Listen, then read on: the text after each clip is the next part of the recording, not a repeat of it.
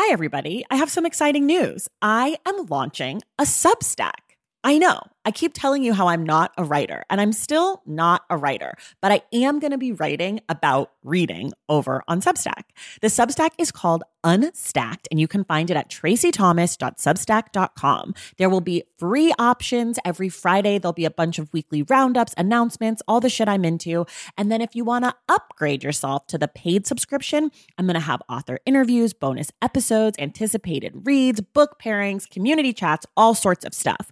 So if that sounds like something you'd be into, go to Tracy Thomas dot substack dot com and join Unstacked. And of course, I've got a special offer for you. If you go to Tracy Thomas dot substack dot com slash the stacks ten, you get ten percent off your first year membership of Unstacked. You have from now until April fourth to redeem. Again, that's Tracy Thomas dot substack dot com slash the stacks ten for ten percent off Unstacked. Okay, that's enough. Let's listen to this episode. Welcome to The Stacks, a podcast about books and the people who read them. I'm your host, Tracy Thomas. Our guest today is Morgan Jerkins. Morgan is the author of a collection of essays entitled This Will Be My Undoing that came out in two thousand eighteen. And this month, she released her second book, Wandering in Strange Lands, about Black migration and the histories of Black people that have largely been kept hidden. Morgan is also the senior editor at Zora and a visiting assistant professor at Columbia University's School of the Arts. Remember, everything we discuss on today's episode can be found in the link in the show notes. Before we get to the episode, I want to take a moment to recognize some of the newest members of the Stacks Pack. These are people who contribute a small amount each month on our Patreon to help keep the show up and running, and they earn perks like our virtual book club and more for doing so. This week, I'd like to say an extra special thank you to Miriana Como, Michaela, Lisa Powers, Caitlin Vicora, Lara Goodrich-Ezor, Shannon Beck, Colleen Kylie, Alex Perlin, Kathy Miller, Jess Seagraves, Stephanie Ash, and Erica Bray. I cannot overstate this. If it weren't for the Stacks Pack, there would be no show. So thank you so much for your contributions to this podcast. If you want to join the Stacks Pack, head over to patreon dot com slash the stacks. Okay, now it's time for my conversation with Morgan Jerkins. All right, everybody. Well, we're here today with Morgan Jerkins. Morgan's brand new book is called Wandering in Strange Lands. Morgan, welcome to the Stacks. Thank you. Thanks for having me. I'm very excited that we get to talk about your book. I didn't really know what to expect with your book because I like when you get it, it's sort of like this could be a whole lot of things. And it was, it exceeded my expectations and my, my imagination of what it could have been. So I'm super excited. Will you just tell people in about thirty seconds or so kind of about the book? Right. So growing up in New Jersey, I realized that my family had a lot of omissions and gaps with things that they believed, the customs and the traditions that they cultivated. And I didn't realize that this was a result of moving away from our ancestral homelands. We were part of one of the greatest cultural shifts in American history. From nineteen ten to nineteen seventy, millions of African Americans migrated from the South all across the country to flee from racial terrorism. And my family was one of them. But because of that, we lost and we had these omissions now. So what I did was I went back and I did this like reverse migratory route, if you will, um, from the South, Midwest, and West to forge these conversations and bridge the gaps between those who fled their ancestral homelands and those who remained in order to talk about systemic violence, land displacement, land loss, um, cultural erasure, and, and lack of documentation. And in the process of talking about these multitudes of Black American experiences, I was also able to detail three hundred years worth of my family history. Yeah. I mean, so what's so cool about what you've done is that you've included this broader history, but then also connected it sort of to your personal history. And I know your background is in kind of personal essays. I know that I, I read your yep. first book also. So I'm yep. curious, kind of, is that Is that how you decided to enter the work, or did that did including your personal family make it easier or harder for you to write this book? That's a great question. So after I wrote This Will Be My Undoing, I was trying to move away from my personal essayist background. I actually got into professional writing in twenty fourteen because I couldn't get a job in publishing or in digital media as an entry-level person, and I started writing online. Hmm. Um, and at the time, yes, I was building a portfolio, but I also was at this, you know, the short end of like vitriol um, against young women, young women of color because of our hot takes or because we were confessionalists, if you mm. will, or people didn't realize that was one of the only ways we can get in a foothold in the industry. So after the success of my first book, um, I wanted to expand my repertoire and I wanted to be taken more seriously. And I did all of this research for the second book, and it, the first couple of drafts weren't coming together. I did not include my family in the first couple of drafts. Hmm. And my editors were like, you have to. You like you you have a stake in this, right? And, right. and I don't look back, I'm like, well, duh. But because I exposed so much of my interior life in my first book, psychologically, I just shut up like a clam. Hmm. And so it took a couple of drafts. It took a lot of come to Jesus moment. It took a lot of crying hmm. to be like, okay, you got to put yourself in this again, because otherwise there's no anchor. And it's going to feel so distant, and it's going to feel a little bit hollow. And yeah, I was able to pull it together, thankfully. I can't even imagine this book without that, because it does feel so, I mean, it, the version that I read, obviously, like what's out in the world now is so connected to your family and to, I mean, not just you personally, but also the generations of your family. But I guess, yeah. so I guess my question then is, what was the book like before? Oh, it was a, it was like academic collages of meditations. Like there's huh. one chapter where I speak about water. There is no personal anecdote. I'm just it's a part of a larger chapter where it's like a meditation of water, meditation on this. Very disconnected. Very much like if you know music, like staccato, like yeah. a, the, the flow isn't there. Um, and so that's what it was like before. And it was I went through two full drafts hmm. of the book. And then my editors called my agent up. And my agent's like, can I call you up? And I was like, oh, no. And then we had to have a whole meeting where I came into the office. I was just like, I'm scared. My book's good. My book deal's going to get canceled. I can't pull it together. It oh was a lot. So they tattled on you. Oh, see, because we, need to ha- we need to bring her in now, because you go through two full drafts of all of this research and we're still hitting the mark. Let's not waste our time and go to a third job. Let's actually get together again right, and right. start it. Because mind you, when I wrote the book proposal for this, it, if I show you the book proposal, you could be like, what? By the way, for audience members, book proposals, you have to submit that for a nonfiction project. It was not like this at all. I got inspiration for this book when I watched the movie Get Out. And I know you're probably thinking, like, Get Out? How? Well, there's a climactic scene towards the end of the, of the movie where the black male protagonist has his hand wrapped around the white female protagonist, his girlfriend, who's actually trying to kill him, and a police car pulls up. And I was watching this movie while I was in Magic Johnson Theater in Harlem, and everyone hmm. in the theater just collectively gasped. Right, and right. I was astounded, because I thought to myself, I'm not a native Harlemite, and I know there's probably some people in here aren't natives either, but we have this collective instinctual fear of the land, of being displaced, of systemic of violence for mm-hmm. the powers that may be. And I wanted to first do a book that was like just a melange of the fears and the intergeneration, intergenerational traumas of Black people. Hmm. And when I spoke to two scholars um, who are based in Boston, Doctor Carrie Greenidge and Kendra Field, they were like, oh, this sounds like a migration story. Hmm. So even the book proposal was just a kernel of what I was about to get into. Wow, wow. Okay, so I we ha- so one of the things, I don't think there's really spoilers in this book because it's nonfiction, but one of the things I really, really want to talk to you about, as someone whose family is Creole from Louisiana, oh, I'm wow. yeah, I'm curious about um, the kind of, I guess personally for you, the shame or fear that you might have felt in talking about your Creole family or like the Creole people, but also in um Black people who owned other slaves. There's a lot of stuff in this book that's sort of like icky, maybe we don't want to talk about in mixed company. So I'm curious about what that was like for you, especially as you then had to tie it to your own personal life as opposed to just being able to report on it historically speaking. Right. Where in Louisiana is your family from? Baton Rouge. Well, I know okay. that my dad was born in Baton Rouge, but um, past my dad's generation, I know my grandparents were born there also, but past that, I know nothing. Okay, cool. Um, I only knew that I was Creole about four or five years ago. Hmm. My father is, oh man, how old is my father? My my father is uh, will be sixty-nine this okay. year. And I didn't know I was Creole until four or five years ago, just something that was talked about. I lived in South Jersey. I didn't know any Creole people. Hmm. From that context, it was if you say you're Creole, you're light-skinned, black person who thinks they're better than everyone, and right. you want to distance yourself from your blackness or just add a dash of it into your story of your Frenchness, your Spanishness, and your indigeneity. Right. Um, and so for me, when I heard this, I was like, well, why was I never told this? My dad's family migrated to Fayetteville, North Carolina, so there wasn't any, there's not a Creole, a sizable Creole population either.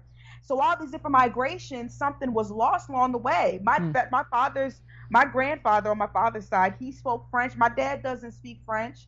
Um, we're from Saint Martin Parish, which is a large Francophone uh, speaking um, population in the Acadiana region of Louisiana. And the Louisiana part section was so hard for me hmm. for a couple reasons.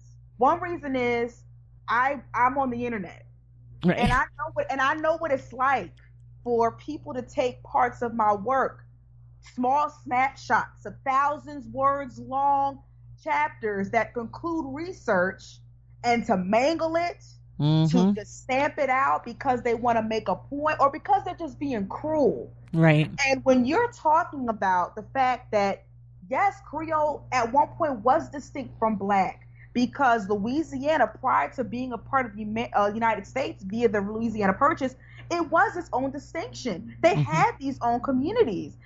To to find out that, you know, when I was growing up, I learned my my my like my idea of Black history was so simplified in a public school system. Sure. It was your your ancestors were captured near the west coast of the African continent. They came over via the transatlantic slave trade to the colonies. You know, slavery, emancipation, Reconstruction, Harlem Renaissance, civil rights, and then Obama.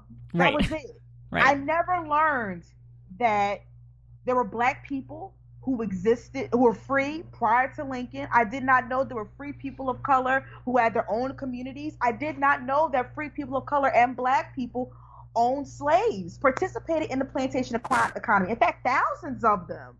And that disturbed me, because when you are taught that Black at a certain point in American history automatically equals slave, then you posit your identity or your legacy as completely opposite from whiteness in terms of access to power and capital and just influence. Sure. So when I went down to Louisiana and realized that, no, your people actually oscillated somewhere in the middle and they actually participated in the plantation economy, I was uncomfortable, and I wanted readers to, to sit with that discomfort with me and to realize that so much of this journey, yes, it's unpacking things, but what is the weight of that on your emotions? Sure. It's not just some revelation and just some like, wow moment. It's like, no, this actually hurts. And sometimes investigation does hurt when it gets personal, it gets too close for comfort. But I had to tell myself that if I try to obscure this part, if I try to anesthetize these certain portraits that I'm giving, then it's counterproductive to the, to the whole book in general. I'm just do I'm just basically undoing all my work as I'm writing it. Right. I mean, and you say that in the book uh, throughout. You're kind of like, didn't know that. Like, whoops, this gets like, weird. Yeah, it's like, like get weird. Like, I don't like this, and you know, I wanted people to understand that there were moments where I was alone a lot. When I was going to certain parts of the Deep South, when I was in Oklahoma, um, I was in my, you know, hotel room alone with just my with my recordings and my photos, and there wasn't anybody sitting beside me. And then those certain ones, now granted, there were other times people were around, but there were there were a lot of times also where I was just by myself, and I wanted people to understand what that's like. Right. You know, to not only do not only do this work, but to do it in many parts alone and as a Black woman, and put myself into these precarious positions, uncomfortable positions intellectually, but also in dangerous positions, just driving around. Sure. Yeah. And you talk about that a lot, about the danger of doing the research and kind of the, the fear of going into these places without knowing, A, what you're going to find out, and B, without knowing who you're going to meet or what their relationship to you is going to be. I know as a reader, I felt a lot of kind of embarrassment, I think maybe is the right word, that I didn't know a lot of the stuff that you were talking about too, you know? And I felt like, I, I, I, I say shame, I don't know if that's the right word, but I was, I like, for example, I did not know of the Gullah people. I did know of Gullah Gullah Island, but I did mm-hmm. not know that was a thing. And I kind of, when, when I read that part, I was like, you should be terrified or mortified to admit that publicly, that right. you know, like Binya Binya from Gullah Gullah Island, but you don't know. Right. But I didn't either. I saved sure. the book. The only, the only, the two snapshots of knowledge that I had about Gullah Geechee people was Gullah Gullah Island and the fact that one of my closest friends has, a, has you know, a grandmother who is right. of Gullah descent. Right. The thing is, is that it's not by design that people of African descent in this country, and even white people or anybody, do not know this much about the multiple ethnic groups or sub-ethnic groups under African Americans, the multiple experiences. Right. It's right. not by design. Right. And I, that's what I want people to understand is like, it comes down to the lack of documentation, or when there's documentation, it's not in these communities' hands. The fact that we often, not we, but the bigger we, devalue oral histories, when really that's all what Black families had at the time. Right. You know, and also this continual displacement that's happening. So that's what I want people to understand. It's like, if you feel shame, for all you readers out there, if you read it and you come across something like, why didn't I know that? It's like, yeah, of course there's Google and of course there's Wikipedia, but we don't live, if you're an American, we don't live in a country that that not only values our lives to the fullest extent, but values our histories as well. Sure. And you'd have to know to even Google that.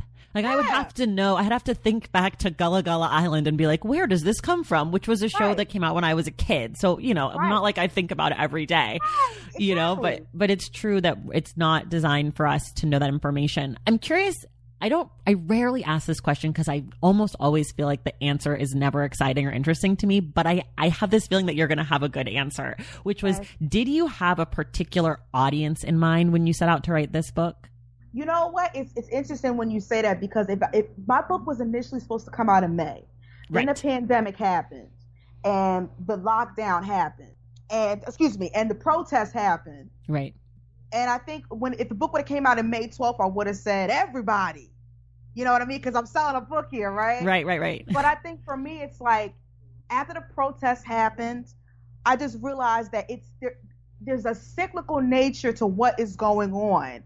And it's because our country has not reckoned with the devastation brought about on Black communities, hmm. the, the the repercussions of these Dis, you know, the disconnect of African American memory, and why we have to keep moving in the first place, and why there's this Black rage, and then there's Black progress, and then there's white backlash to that, mm-hmm. right? For me, it's like, I want this to reach, for example, Black people who were always curious about their elders, but they were not sure, and they were like, I don't know if they're lying anymore after reading this book. I write, I write this for people who, you know, have an interest in cultural history, especially from vulnerable communities that you're not going to see all splashed out on vacation brochures sure. and on, you know, and, and all these different travel channels all the time, right? I I'm, I want white people to read this, because When we talk when we talk about slavery, we see it as like this distant thing, and it's not. It's something that is reverberating even into the present day. And I want them to see that, that the past and present for a lot of African American communities collapses into one. When I think about also who I write this for, I write this for the ancestors I never knew. Hmm. I write this for the children that I want to have one day, to know that whatever happens, you can name your ancestors several generations back. So it's for different people, but different types of goals here. But in all, I want anybody who has an interest in Black people.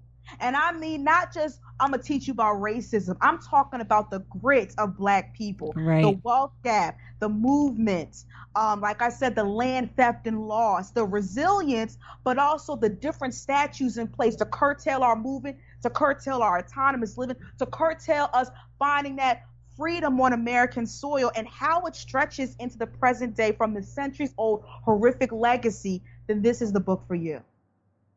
Damn, girl, you just sold the shit out of that book. Was I good? Okay. I, was like, I, I, gotta make it, I gotta make it good now. Look, I mean, I don't. You're making my job easier. I don't have to even tell anybody to get the book, because they're gonna just go get it right now. Um, okay. As I can just tell that you're a kindred spirit with me when it comes to research and Um, organization. I can just tell you're a very organized person. I just, I'm just getting that vibe from you. So I'm curious, because there are so many kind of layers in the book, and this book is not that long. So I commend you for editing and getting it down to be tight, because there is so much. Oh, it's my editors. Let me well, tell you something. The team. yeah, yeah, team. The team definitely helped in terms of my process. So the way that I want to enter into this answer is just talking about the mo- money and privilege that I got from doing this book. Um, sure. Maybe it was about a month or two months ago, there was a whole topic on Publishing Paid Me. Yeah. Um, and I didn't participate in it. The reason why I didn't participate in it is because my story is an outlier. Um, mm. I got a two book deal this time. Um, my first book was a first book deal, and then it was, I got a two book deal this time. And from the two book deal, I was able to afford a freelance transcriptionist who was fast. Mm. Who anytime I had over an interview, I could send it to her, and I knew I was going to get that back within a day or two. Wow. Even if I interviewed multiple people, and there was hundreds of pages of transcription. Wow. In all, I must have spent anywhere from ten to fifteen thousand dollars wow. to do the research and the traveling and all of that. So I just want to put that out there as like a disclaimer. Um, for me, it and that comes of, from your in- advance. Yep. Okay. Yes, it came from my advance.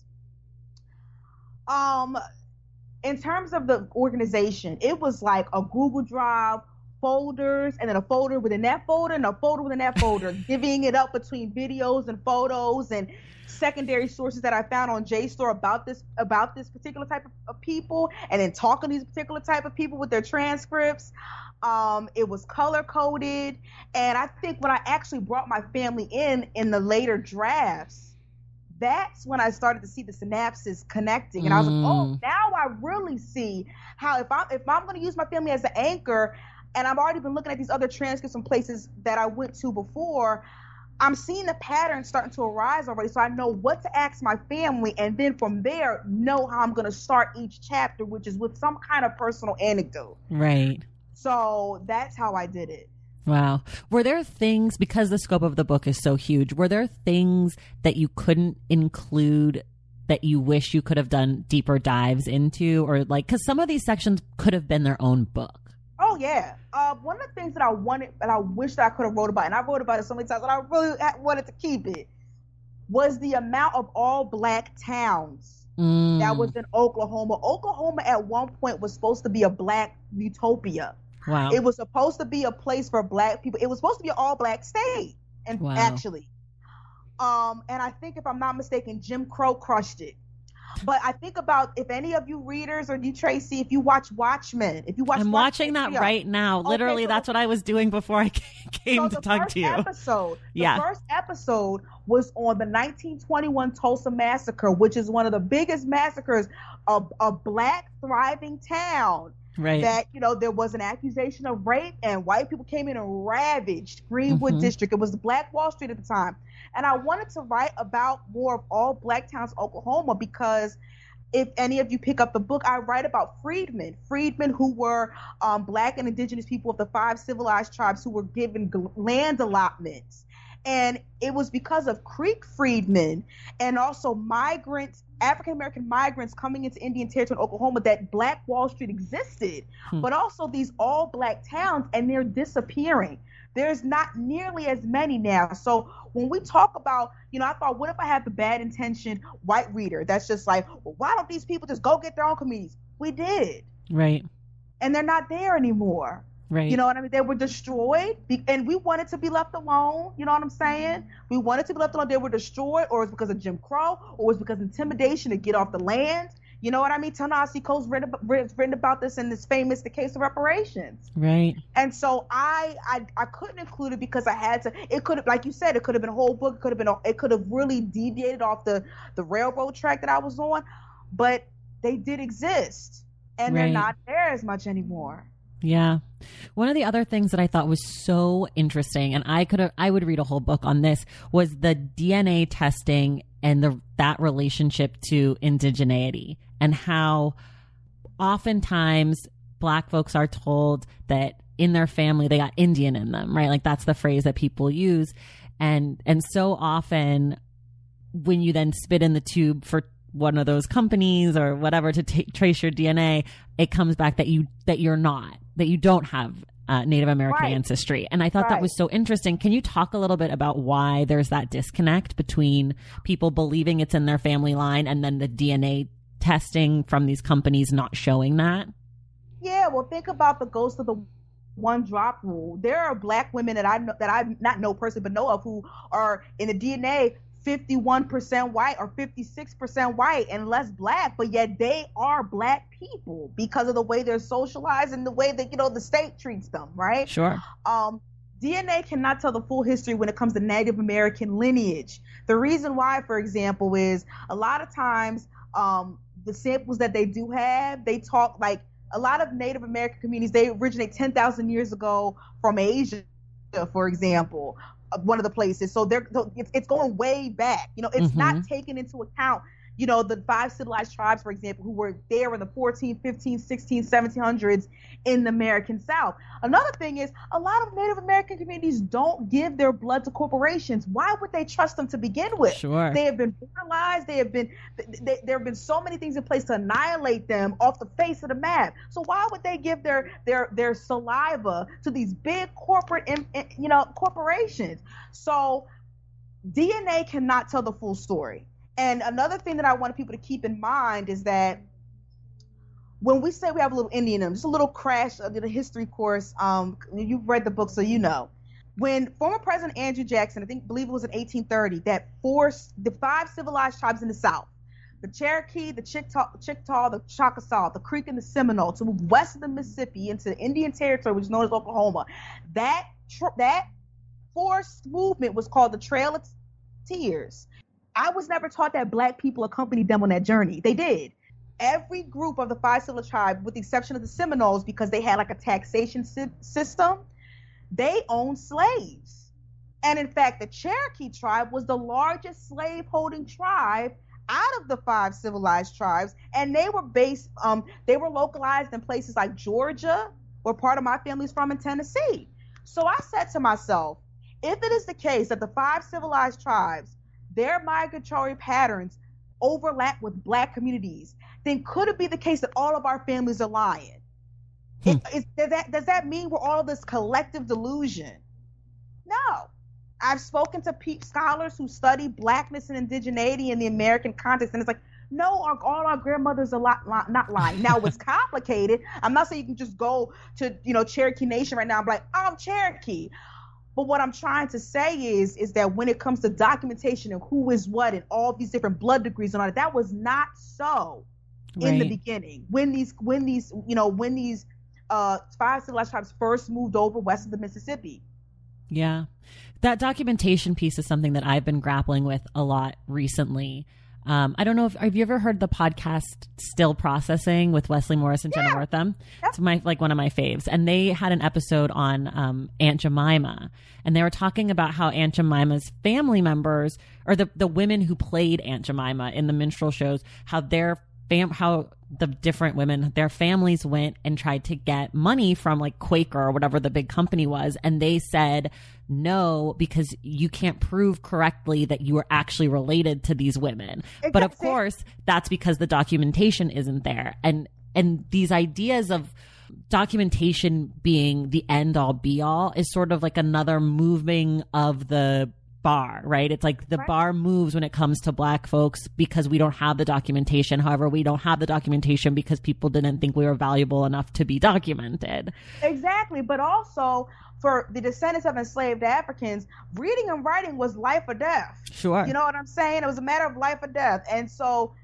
when people, I remember, I'm going to tell you this story. Like, I actually lived with a white guy who, when I used to tell him about my experience as a Black woman, he was always like, where's your proof? Cite your sources, cite your data. And it, used to, and it used to make me upset because I'm like, just because my work is, my life is not cited in some academic journal or is it validated by ten people of the academy, that doesn't mean it's any less true. Right. And so that's another thing that I wanted people to understand. It's like, don't discard oral storytelling. For a lot of these Black communities, that's the, that's the means of survival. And we're indebted to them because of that. Um, so, yeah, I definitely wanted to really reiterate that as I move throughout the country. Right. And even in your writing, it sort of feels like you're coming to understand that fact more and more, right? Like when you talk about having um, Native American blood and thinking that that was maybe just a myth among your family members and not quite understanding that that those oral traditions actually had a lot of weight and value. I feel like that was something that was really big throughout the book for you. Yeah, one of the things that I wanted to talk about was just like, I'm going to try not to spoil it too much, but like my maternal grandfather and great uncle were talking about how they were connected to Seminole people. And, you know, they had they had a Seminole aunt that they took, that one of the, you know, one of their, their father took refuge with in the woods. And they were telling me about this uh, lake, Lake Okefenokee. And I was like, and they couldn't pronounce it right, but I was able to get it enough that when I caught, went on Google and looked at it, right. I was okay, I, I get what they're trying to say. And I first I thought, oh, they're lying. They just talking about something. But no, Lake Okefenokee was where Seminole community existed. And I was like, whoa, wait a minute. Hmm. Maybe I need to listen to them more often. Yeah. That was a moment where I was like, wait a minute, they're on to something there. They're on to something there. And then I talked to other black people. Black people were actually open up a poll question to on, on the internet who were like, yeah, I feel like I'm Creek and this is what county I'm from. Creek people existed there. Well, yeah, I'm from Florida and, you know, we've been in this place for several generations. And we always said we had Seminole, but I didn't really know. Seminole people were there. Right, right. So, no, I can't prove conclusively. We probably will never be able to conclude, co- conclude conclusively about something. However, there's some weight. And right. That's what I wanted to show was that we can't just readily discard it. There is some context that can boost what they're saying. Right. So how did you know when you were done with the book? How did you know when you were done writing? I knew I was done writing, regionally speaking, after I went to California. I had no intention of going to California. But, you know, when I spoke to scholars, they were like, you have to. You right. can't just go to the South and to the Midwest and just stop. And I think when I thought about California and moving into the present day and how I went there, how what California meant for many of us, mm-hmm. um, and es- especially African-American migrants and how we were bombarded with the same injustices that we left in a previous area code and talking about the riots and all that. I think that is when, you know, I knew that it was time to end. I think the epilogue of the book, um, there's a prologue and epilogue for those who are listening. Um, the epilogue of the book was when I was trying to figure out how do I finish this now? Because if, if we realize that like it's just going to keep happening, and I got narratives from people who are actually migrating again, they're going back to the South. So that's when I tried to show the cycle of it. I was like, that's how I can end it. But like in terms of me as the writer, the chronicler of this, how do I end this? And I was just thinking about migration is one of the biggest issues right now in our countries. Not with black people predominantly, but it is a right. it is a concern. Um, and I wanted to talk about what that means and the stakes and why we move, why we move around. Right. And where did the title come from? The title came from a poem by Arna Bontemp, who was Louisiana, was Louisiana a poet, um, a Nocturne at Bethesda. And he writes about this laws. Like, is there something precious that we have forgotten wandering in strange lands? That's one of the, that's two of the lines in the poem. And it, when I read that, I was like, that's what I want the poem to be. Excuse, that's what I want the title to be. Um, Wandering in Strange Lands, something that's forgotten. Right, right. So, it, so when you saw it, you knew. Yeah, because I wanted something. I was like, I don't know what to name this book. I'm really bad at titles. It was not coming to me as easily as my first book. And I was like, well, why not just draw from poets? Poets always have these right. just beautiful lines and these beautiful turns of phrases that are also that are so full and yet so concise at the same time that I was just like, let me go to poetry. Yeah. Did you, well, I guess how long did it take for you to actually do the research and the writing and everything? Not from when you finished it to when it came out, but from oh. when you started working to when you finished. Well, I will say like my book deal was announced, uh, January twenty eighteen, like a few weeks before This Will Be My Undoing came out. Wow. And literally after I finished my book tour at the end of, uh, what was it? I think at the end of February, I went straight into research mode. Going oh, wow. to the New York Public Library, the Schomburg, interviewing people, spending hours a day because mind you, at that time, I was just a freelancer. So I didn't have the day job mm. and spending hours a day interviewing people. And then I spent about a week in each part and I was able to gather all together hundreds of pages wow. of transcription. I started writing it, I suppose, in like the summer. And I was able to turn around like a draft somewhere of like Ju- first draft somewhere of like July. Wow. Of that, of that year. Yeah, I'm pretty fast. Fast. Writer. I'm a pretty yeah. fast writer. Oh my God. But I thought you were going to be I, like eight years. No, no, no. But, I, but I'll be honest with you. Like, I, excuse my language, but I had my ass handed to me because I went through two full drafts. And I was like, wait a minute, we're not hitting the mark yet. We got to bring it back. You know right. what I mean? Oh my gosh. Was that, did you ever just want to turn it in and or just throw it away and be like, fuck it, I'm yeah, not doing it? I'm, I'm going to be honest with you. Like, my body still remembers. Yeah. Like, this moment um, of my book coming out has been, I've been flooded with emotion because, like, I know it's eye roll inducing where people are like, oh, I didn't think I was going to make it. But no, I really didn't think it was going to come together. I thought that I was too amateurish. I thought there were way too many holes. And I didn't know how to connect circles. And I remember like sitting here on this couch that I'm on just crying, mm. you know, because I just like, I don't know what to do. And even when like it was getting somewhere, we kept moving along, my body still was like just rigid and tense mm. because I was like, I, it's not going to get there. Right. So even now, like as I'm working, like, I mean, I was, so I have another book coming out and it's a novel. And as we were going through the edits, I was like, there was something in my body I just wanted to freeze up. But like, I know they're going to tell me that we got to just bring it back again because you're not getting it. I, w- I had this I had this fear because mm. of the experience that I had with Wandering. Right. When does the novel come? Do you know? Next year. Okay. I won't bug you about that yet. We'll save that interview for that book. Okay. Okay. Taking care of your health isn't always easy, but it should be at least simple. That's why for the last three plus years, I have been drinking A G one every day, no exceptions. It's just one scoop mixed in water once a day, every day, and it makes me feel nourished and strong enough to tackle whatever else might come my way. That's because each serving of A G one delivers my daily dose of vitamins, minerals, pre and probiotics, and a lot more. It's a powerful, healthy habit that's also powerfully simple. The nutritional insurance that A G one provides has been vital to keeping me productive and focused. It helps me cover my bases in just about the time it takes to fill a glass of water, scoop in one scoop of A G one, and then drink it. So I don't know, seventy-five seconds? With the perfect mix of vitamins, probiotics, and nutrients from Whole Foods, I'm not stuck trying to assemble it all by myself, which would have considerably worse results. A G one saves me all the time and hassle, and it has made such a difference in my overall mood and especially my gut health, among many other things. But don't take my word for it. Go ahead and try A G one. Let me know what you think.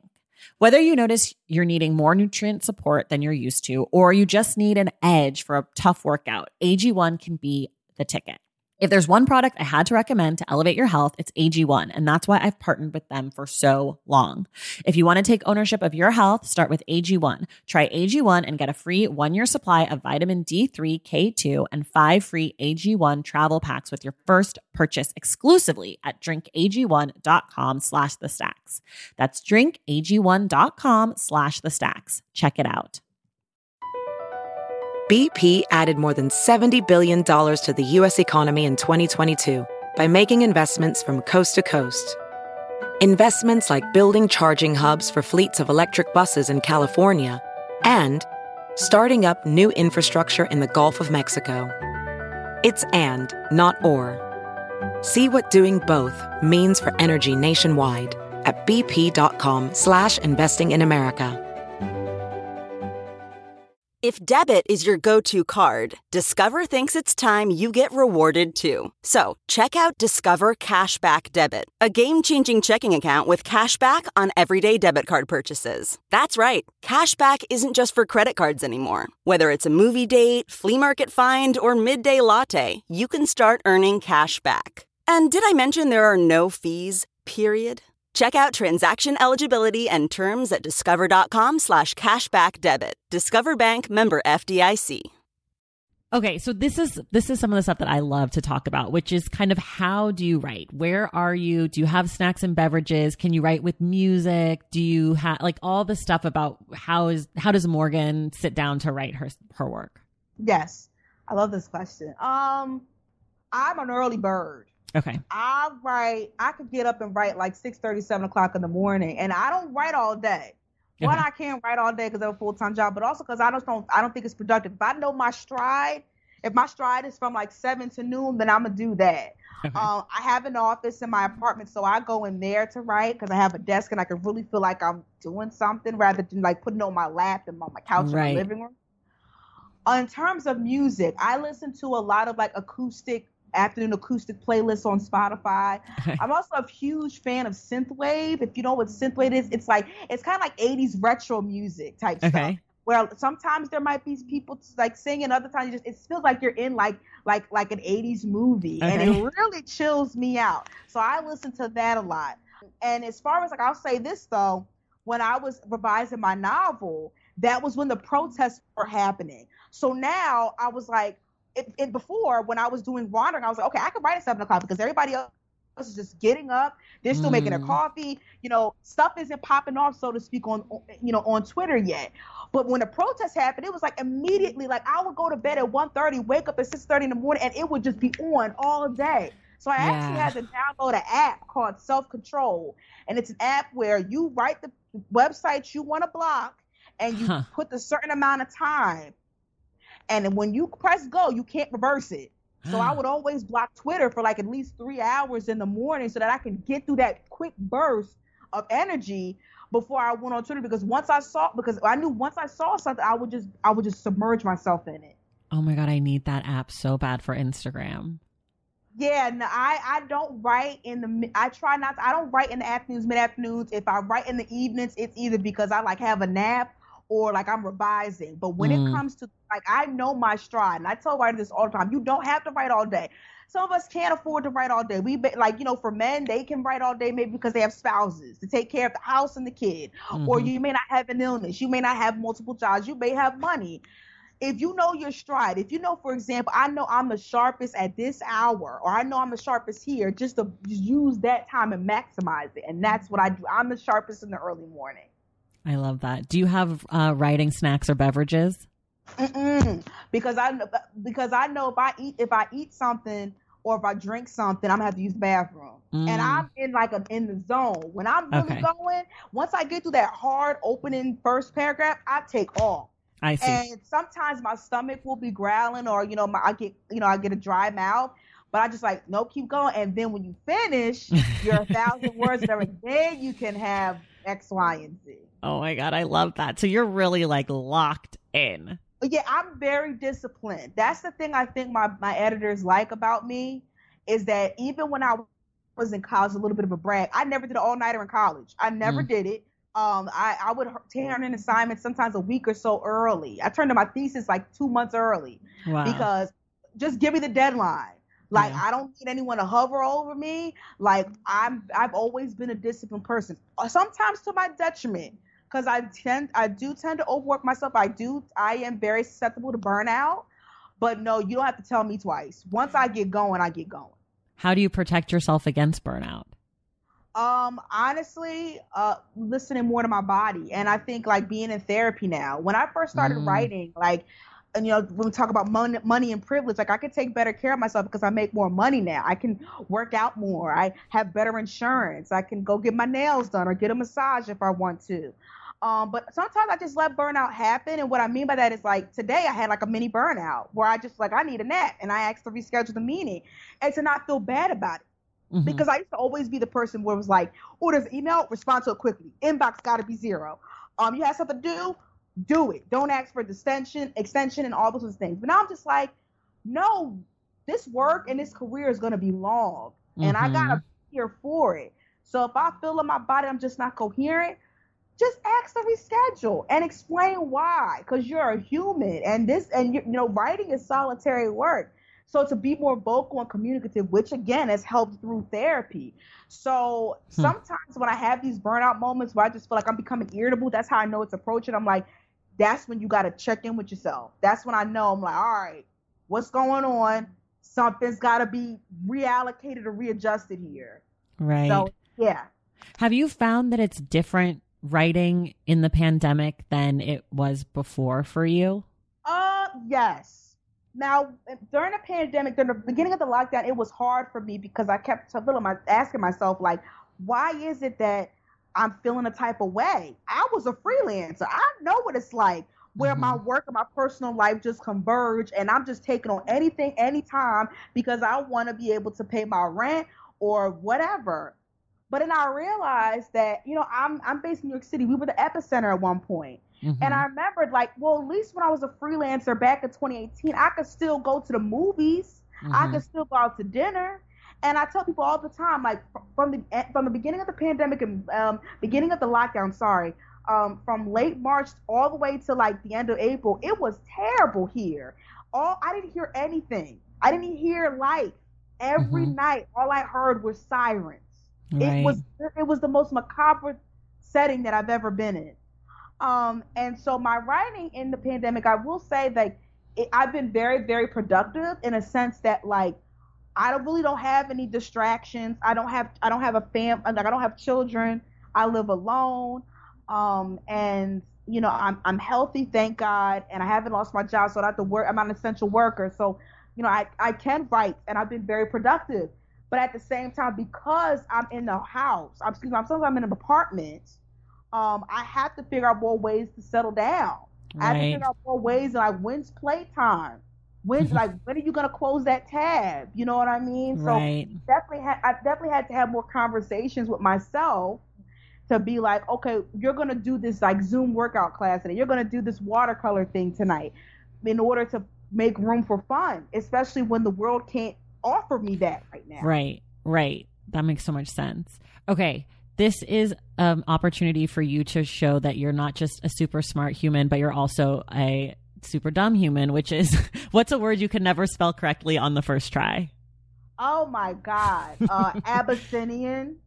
I don't even know what that word means, Morgan. How dare you okay, pick a word okay, that's okay, so okay. like I'm trying to get you to say something to show that you're human and you're over here saying okay. words I've never oh, heard. So, so there's a really famous church called Abyssinian Baptist Church, and I think okay. it's Abyssinian was the empire that's now in Ethiopia. I okay. can never I can never spell that. Okay, me uh, neither. I'm of, okay. I'm trying to think of another oh abysmal. Okay. I can never spell abysmal. It's because of that B Y S or whatever. I'm like, damn it, I can never get it. Because sometimes things aren't bad, especially in the world. It's it's abysmal. Sure. So I could never get that on the first try. I'm like, God.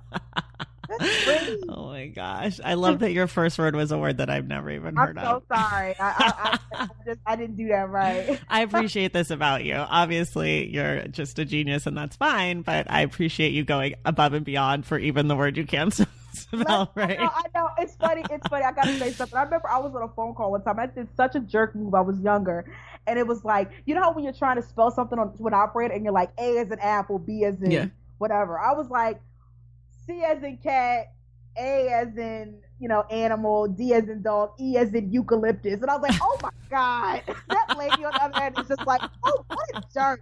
Like, why would, out of all things, you could have said elephant, you could have right. said egg, but you went straight to eucalyptus. Eucalyptus. That's incredible. That's incredible. All right. This is this is an important question because I'm sure you're going to have some great answers. For people who love your book, Wandering in Strange Lands, what are some books that you think they could also read that kind of are in conversation with the work that you've done?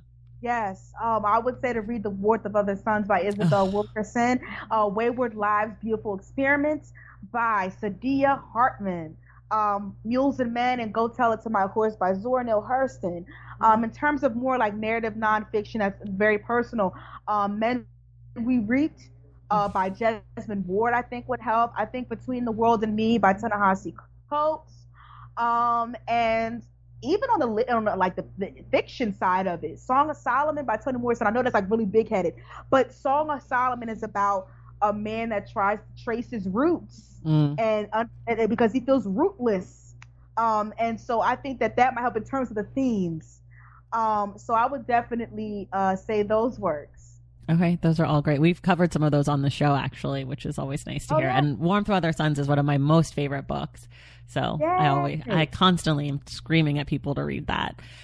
What sort of stuff were you yourself reading and watching while you were writing? Uh, I was reading Barracoon mm. by Zora Neale Hurston. Oh, God. just um, so That's good. The type of work that I would love to do for the rest of my life. Um, So Barracoon I was reading...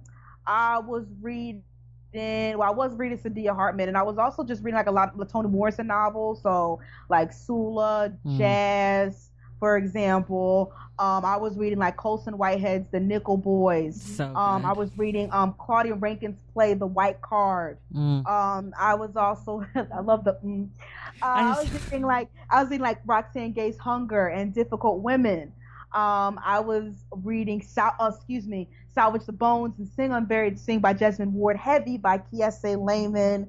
Um, and oh my God, just so many. Um, and are you reading these things to feed your writing skills, to feed your, like what, what, why, are, why were you going to those texts? To feed me. Okay. You know what I mean? Like it's hard because I'm in the publishing industry. And I also edit. So sometimes it's hard to read for leisure. Sure. But I really wanted to read these books because they were so buzzy, and I knew they were going to help me in, in many different ways of, of like, just in terms of craft and style and all that. But as I was reading, I wasn't thinking in that sort of algorithmic ways. I was just like, just delve into the experiences of these right. characters or happenings. Right. right. Okay. And then if you were going to write your own Barracoon type book, is there a person or a kind of person or a person with a certain experience that you would want to to feature? Obviously, you can't interview the last black cargo. No, but it's like I would personally, because I feel bad because I'm trying to research this now and see if I can oh. find something.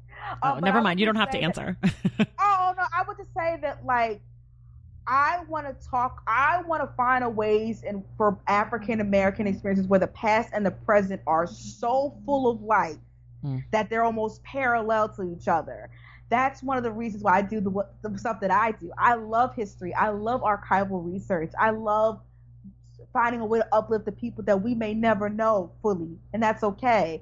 So when I think about the work of Zora Hurston, I love the fact that she has taught me as a writer to, that I don't need to be a distant observer. I can be subjected mm. and submerge myself in these communities and still have something to say with authority. And I think that that's what I want to do moving forward. I think also Rachel Codziganta, who's a Pulitzer Prize winner mm-hmm. and um, who's writing her own book, she's also taught me that too. I, I can be subjective and I can, you know, show the blood and the pulse of African-American lives. And that's okay. So I think that's what I want to do. I want that to be the current that carries me throughout my writing career. It's so interesting to hear you talk about that and those being your desires, because your first book, I would never have guessed that about you in reading your first book, that, that exactly. you had this like research bent and that that was something that you were so passionate about. So it's exciting. It's exciting to hear you talk about that, because it's just such a reminder that even authors that we love and that we've read their work, that there's so much more going on than their first book or their second right. book. And I'm grateful for the fact that I was given the opportunity to give this, a, you know, to, to, to write this, because I've always been a curious person. But I will say, it's like when people ask me for my first and my second book, like what's different? I, I don't know where to start. When I, I, I, I my first book came out when I was twenty-five, um, going on twenty-six later in that year. I'm twenty-eight now. If for any of you who are in astrology, I'm going through my first Saturn return. That's a huge, where a lot of stuff is happening in your life. Um, and just in terms of the scope of the book, my first book was very personal. In fact, it might be, you know, depending on who you ask, might be claustrophobic at some point. You know what I'm saying? But with this book, I, I wanted to show you how my life exists in the mosaic of African-American history, and I can bring in my family members and other people. Um, and that's what I want to do. And and I and I want people to see, like, oh, she's creating a body of work now. Mm-hmm. Like, I, I feel privileged as a black woman and as a young black woman to be able to expand and to have readers who can watch me expand, mm. who can watch me question, who can watch me make mistakes, and who can watch, who can give me the space to turn around. I don't yeah. take that for granted. I well, I, for one, I'm very excited to see where your next book goes, because when I think about your first book and now this book, I'm I'm waiting for that third kind of prong on the triangle, right? To see where it lands, or to see kind of your next step. I guess maybe it's more like a like a line or a graph. Maybe it's not a triangle, but it's exciting when authors can can do different things and are not scared right. to try different things and are willing to kind right. of figure it out as they grow. And I remember my Saturn returns well, and good luck to you. yeah, yeah. I mean, for me, it's just like, well, for me, it's like my next book is a novel. You know what I'm saying? So right. for me, it's like it, it's a novel, and then it might be my second novel might build off the first novel, and I just want to be able to try. Yeah. I think about black women across different industries. It's so easy to get boxed in. It's so easy for people to think that they know us, to flatten our three-dimensional nature.